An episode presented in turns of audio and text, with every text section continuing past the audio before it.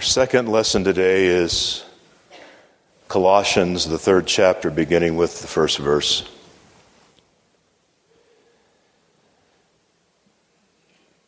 So, if you have been raised with Christ, uh, seek the things that are above where Christ is, seated at the right hand of God. Set your minds on things that are above, not on things that are on earth. For you have died, and your life is hidden with Christ in God.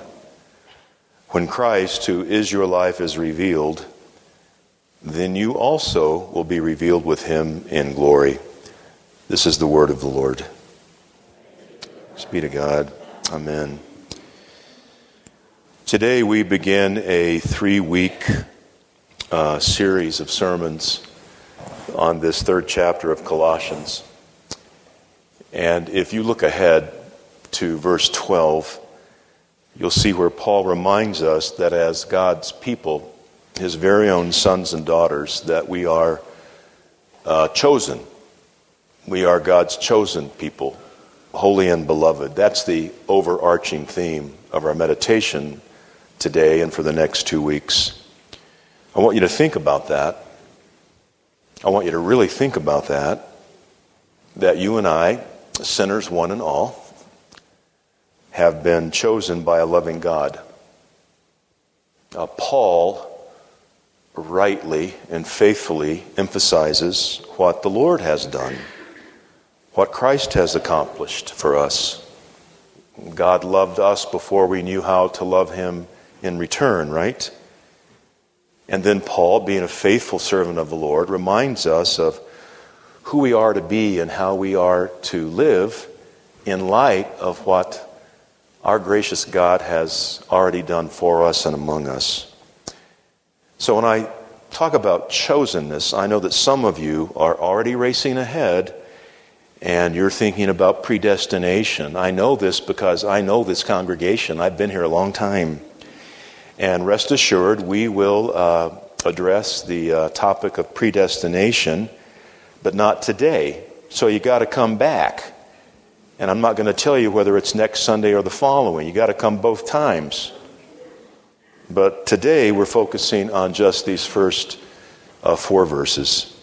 And as we do, I want you to think with me about the situation, about the context in which this letter was first written. Uh, we know that uh, Paul wrote to the Christians living in Colossae sometime around the year 60, 62 AD. And uh, Paul, uh, as it happened several times, happened to be behind bars. He was in prison in Rome. About the same time, he wrote to the Christians in Ephesus. Now, I don't know how many of you have been in prisons today. Some of you do that, maybe as part of your ministry. I can tell you that in uh, my years of ministry, some people in the body of Christ have done things um, that not only grieved God's heart, but were violations of the law of the land, and they wound up in prison. And I have visited church members during their period of, of incarceration. But none of the prisons today that I've seen were anything like uh, the prison cells that Paul occupied. Uh, no libraries, uh, no dining hall, no hot showers, no fresh linens, no weight rooms where you could go and work out and deal with all your stress of being incarcerated. Uh, being a prisoner in Rome was anything but pleasant. That's the situation. And even there, Paul is faithfully carrying out his ministry. Just think about that. That's a sermon right then and there. He's not having some pity party. He's thinking about the wider church, the kingdom of God. Um, his letter um, was delivered by a man of the name of uh, Tychicus. A lot of us name children after biblical characters, right? You know, Luke, Matthew, James, Paul. I've never known anyone to name a son Tychicus, right? But he was a dear brother a faithful minister and a fellow servant in the Lord, Paul tells us. He held this man in high regard. And this brother in the faith had to travel um, some 1,300 miles from Rome eastward to Colossae, which is in modern day Turkey. And if you look at that slide, you see Rome way up there in the left hand corner and Colossae further to the right in this intersection. And let's remember, this was uh, no easy journey. It was an arduous journey. No plane, no train, no taxi, no bus, no Uber. So, why did Paul have to write? Well, there were problems. You know, the church on earth has had to deal with problems from the very beginning. Jesus had to deal with problems among his own chosen 12 disciples when they simply did not comprehend and not understand the, the teaching that uh, he provided on the nature of the kingdom. And there were false teachings that were threatening the church at Colossae that um, lessened uh, the centrality, the uniqueness, the, the power and authority of Christ alone. And there were teachings that also undermined uh, the freedom that these new believers had uh, in Christ, having been joined to his death and resurrection. Some of these false teachings involved uh, human philosophies. There was apparently um, a cult like thing going on with the worship of angels. And then there were folks, and they seemed to pop up every generation, including our own, who wanted to add to the freedom that is ours in the gospel these new layers of, of human teachings and laws and requirements about what you're allowed to eat and what you're allowed to drink and what you must avoid. So, Paul, as a pastor, a missionary, a servant of the Lord, an evangelist, wrote to warn uh, the Colossian Christians about the danger of these false teachings and to encourage them uh, in the truth, in the power of the gospel, and in their growth towards Christian maturity. He reminds those Christians, as he reminds us today, that we are uh, in Christ, united with him in a death like his and a resurrection like his, and that having this new identity, having been chosen by God through his grace, uh, we are to be a uniquely uh, cruciform, cross shaped, uh, Christ centered community living in this joy and this power and this freedom that is ours in the risen Christ. And by the way, as if all these um, uh, contextual issues, all these false teachings and problems weren't enough, historians tell us that about the same time this letter was written, uh, there was an earthquake in Colossae, and the people had to deal with the destruction that comes with earthquakes. And um, it reminds me that there's so uh, little truth uh, to the assertion that people often want to make today that, you know, it was easier to be a Christian back in the New Testament times in the first century when things were just so easy and simple and beautiful and, you know, uncomplicated. Ha! There have been false teachings from the beginning, and those folks had to deal with calamities just like we do. Um, so let's not um, dishonor the faithfulness and the tenacity of those early Christians. Uh, following Christ has never been necessarily easy by worldly standards, right? And I don't know that it was meant to be easy. Uh, Jesus said, You want to follow me? Deny yourself, pick up your cross, and get in line. I'll show you the way that is the way of life itself. And in Christ, in his death and in his resurrection, there is a hope, and there is a power, and there is a joy that this tired old world cannot give, and that we are uh, unable to create for ourselves through human philosophy or sheer determination. So let's uh, look at the text. Let's meditate on these uh, verses. You have been raised with Christ. When Jesus died on the cross, he died for your sake and mine. Uh, our God is not bound by time and space. Um, as far as the world is concerned, um, there was no version of me until 1957, right? That's when I was born. But God, not being bound by time and space, uh, took my sins upon the cross when Jesus died, and there he took your sins as well. And Jesus did that dying so that you could live with him now and forever. And in fact, the Word of God tells us that when Jesus was raised from the dead, uh, we have been raised with him as well through our baptism into his death, his burial, and his resurrection. You know, most Christians think of that great getting up day, as our evangelical friends like to say, when the Lord will come again and we're going to receive the resurrection bodies that never wear out, that never are afflicted with uh, injury or sickness or disease, and that's true. But according to God's word, our resurrection life has already begun through our being uh, chosen by God and united with Christ in a death like His, that we might live our eternal life beginning now in a resurrection like His. And Paul then reminds us that having been chosen, um, having been raised with Jesus, living this new life, entering this kingdom, that we are to seek the things that are of Christ, to desire the very same things that Jesus desires, where he is now seated at the right hand of God. And by the way, that's why we say it that way in the Apostles' Creed, right? The Apostles' Creed is all based on Scripture. Jesus has ascended to the right hand of the Father. Paul reminds us of that in Colossians. So, seeking the things that are of Christ, thinking about the things that are above, um, it might sound to some as if we are supposed to then uh, ignore all the stuff going around us and step back and protect ourselves from the world around us and div- divorce ourselves from you know earthly things. Uh, to not let our minds be polluted by uh, worldly issues and not be distracted by the problems in society around us. You know, don't think about things of the earth. Instead, you know, to some, this might sound like, you know, you've got to use your sanctified imagination to think about the throne of God and what heaven looks like and what the angels are doing, you know, other worldly stuff. And while to some it may sound like this is the instruction, it's certainly not what Paul intended. And Jesus, you know, told us to be uh, in this world fully engaged in this world, but not of it. And you see, there's the difference. those who follow Jesus, those who think like Christ, those who seek the mind of Christ, who want to um, become apprentices of the master teacher Jesus, uh, we are indeed to set our minds on Christ who is now above at the right hand of the Father. But we think about Jesus.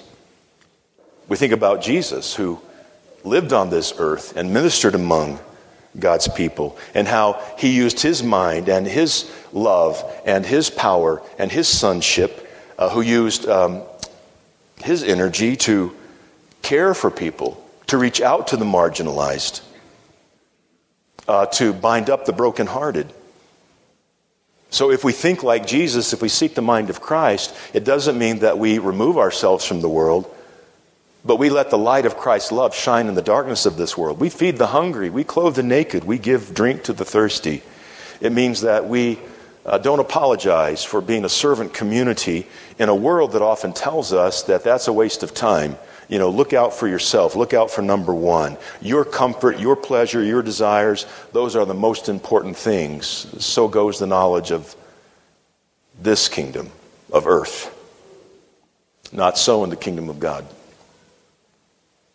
I want you to think back to that context again in which Paul wrote this letter. Uh, the Romans, Roman culture, had great trouble understanding what made these early Christians tick, what motivated them. Uh, these Christians worshiped a nobody, a carpenter's son from Nazareth, that the Romans put to death on an ugly, humiliating cross as a criminal. That made the Romans scratch their heads. And they affirmed their faith in this crucified criminal, even when it meant they might be imprisoned and beaten and put to death as well. Uh, these Christians, these people of the way, uh, followed Christ even when it meant they were looked upon not just with curiosity, but even contempt by those who had worldly power around them. And you see, this is what the apostle's getting at when he describes our life being hidden with Christ. Um, it doesn't mean that our faith is to be, you know, secretive, that we hide it, that we guard it, that we don't let others know that we belong to Jesus, that we claim Him as Lord and Savior. But this hiddenness of our of our faith, of our life in Jesus, means that, um, you know, worldly powers have a hard time seeing it. It seems hidden to them. Because, you know, the Romans, when they looked at this Nazarene on a cross, what do they see? Failure, um, weakness, brokenness, um, powerlessness, impotence. So many didn't see on the cross the strength of Jesus, the deep love of Christ, and the courage that must have been his. Setting his face to Jerusalem, knowing he was going to be uh, betrayed and tortured and, and nailed to a cross. Those Romans saw strength in terms of the sword, you know, and the fist. Strength was your ability to conquer others, force them into submission, and keep them in submission. And then Jesus shows this strength in the power of the cross. Power that was on display as he submitted himself to a death that he did not deserve without crying out and complaining about how unfair it was. I've been framed. I shouldn't be here. You've got the wrong man. He didn't protest based on his innocence. He submitted himself to the will of the Father to the point of feeling utterly forsaken.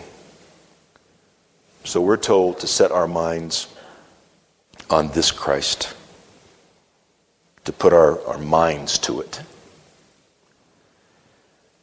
Those of you who've been here at Faith for a while, um, I hope remember some sermons that I preached about um, the differences between trying and training. Does that ring any bells for any of you? I should not. Oh, one hand, yay! You know, when it comes to our Christian life, um, I think both are are necessary. You know, we, we try by God's help to serve the Lord and glorify His name. But we're also supposed to be, you know, in training. That's what discipleship is. You know, we're in, we're in spiritual training, following Jesus, the pioneer and perfecter of our faith. And I know this movie's been out there a while, but, you know, I try to watch it at least once a year.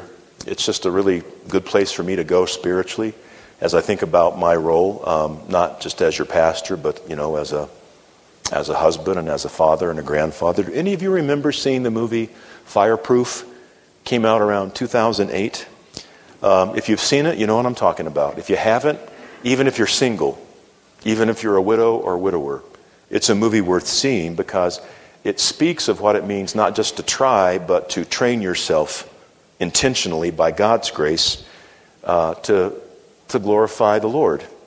I won't ruin the movie for you if you haven't seen it, but basically, there's a husband who's challenged by someone else to start acting as if he loves his wife, and they're going through lots of trouble, and there's great anger and great distance between them. But he's challenged to put his mind to it. Um, trying to make his marriage better was a good start, but he was challenged by a brother in Christ to train himself every day to act like a loving husband and to train himself to treat his wife the way God would want any wife to be treated. And if you saw the movie, you know the precious and powerful and heartwarming ending with its um, sweet surprise, which is not sugar coated or sappy. But there's something to this training. Um, how many of you remember? I think it was two summers ago. I told you about a man that was here from the Midwest uh, for a, a wedding. Any of you remember the guy that I saw? He came in for the Saturday wedding, and I'm telling you, his lips were cracked and blistered, and his face was fiery red, and he was, you know, limping. And I didn't know this guy, but I thought, you know, are you okay? Are you all right? He goes, Yeah, I'm fine. I just, I, uh, I tried to do La Luz yesterday. Um, now he lives at about 600 feet elevation. And he walks, you know, two miles a day at 600 feet elevation where the land is flat. And he thought, you know, this would be really cool to do La Luz, about eight miles, right? And it goes from 7,000 feet at the trailhead to about 10,000 feet at the top. He tried really, really hard, but he only got about halfway. Didn't take a water bottle, didn't take any sunscreen, didn't take a visor, sunglasses, and so he, he was broken. He was beat up, and it showed. And I said, You know, there's um, a difference between training for La and trying. He goes, Yeah, yeah, I, I know. And he promised me that he was going to come back someday and try it again, and he'd let me know, but I haven't heard from him yet. But there is a difference, right, between just trying and then committing yourself to a, an effort of training and devotion and discipline. So, in the coming days, I'm going to ask you to do something that I'm challenging myself to do. Um, what area, just pick one. I mean, I've got so many I could choose from, but what one area of your life um, needs more of Jesus? What one aspect of your life and your relationships needs just some really Christ centered training? Uh, it might be your prayer life. It could be um, your devotion to reading the Word of God and letting the word of the Lord speak to you. It could be the language that comes out of your mouth, especially when you're angry or frustrated. It may be the way you speak to your children or your spouse or your parents. It may be that attitude that you've got about those people at work that are just so annoying. What part of your daily life, your discipleship, needs to be crucified with Christ and raised with Christ. Think about the ways that you might um, seek the mind of the Lord and how you might allow God to be at work in your heart and in your home, training you up in your devotion to be a follower of Christ. I can't tell you how many people I've heard from just recently who said, You know, Pastor, I started the new year with such great intentions. I just was going to make a resolution to pray every day, and by January 8th, um, I just ran out of time. That's trying, and it's not trying very hard. Training means if you run out of time, set your alarm 15 minutes earlier every day and do it, right? That's training, not just trying. I uh, know one member of this church, and I'm not going to mention his name, but um, a few years ago, uh, I thought it would be a great idea if I uh, took up the game of golf. And it was the most frustrating thing I've ever done in my life. And after two years, I gave my clubs to my son in law. Those of you who golf, God bless you. I don't get it. I just don't get it. But in that short little window where I tried golfing but didn't train myself to golf, right? Um, whenever this guy hit a bad shot, he would, he would, he would say, Oh, sh- sugar. Sounds like another word, doesn't it? And I said, Are, are you saying that just because the pastor's golfing with you today? Nope. Nope. I'm, I'm training myself not to say that other word. Because when I first started golfing, I said it all the time. But now I'm just trying to not let that come out of my mouth because he said I, I found myself saying it in other places where I shouldn't. So he's just training his tongue, right? And that might seem really silly to you, but it's important to him. And that's how he found a way of training his vocabulary. So remember this you've been chosen, you've been raised. Your old self has already been crucified with Christ, and the Lord is um, already at work on the new you, the resurrected you who's been raised with Jesus. This uh, cruciform life of ours, this dying and rising, oh, it's a daily business, and for some of us, it's, it's hourly, always seeking to be renewed by God's grace and dying to self. But I want you to remember in these coming weeks, as you think on these things and consider training yourself by God's grace, you've been, you've been selected. You've been chosen uh, by God, by the living God.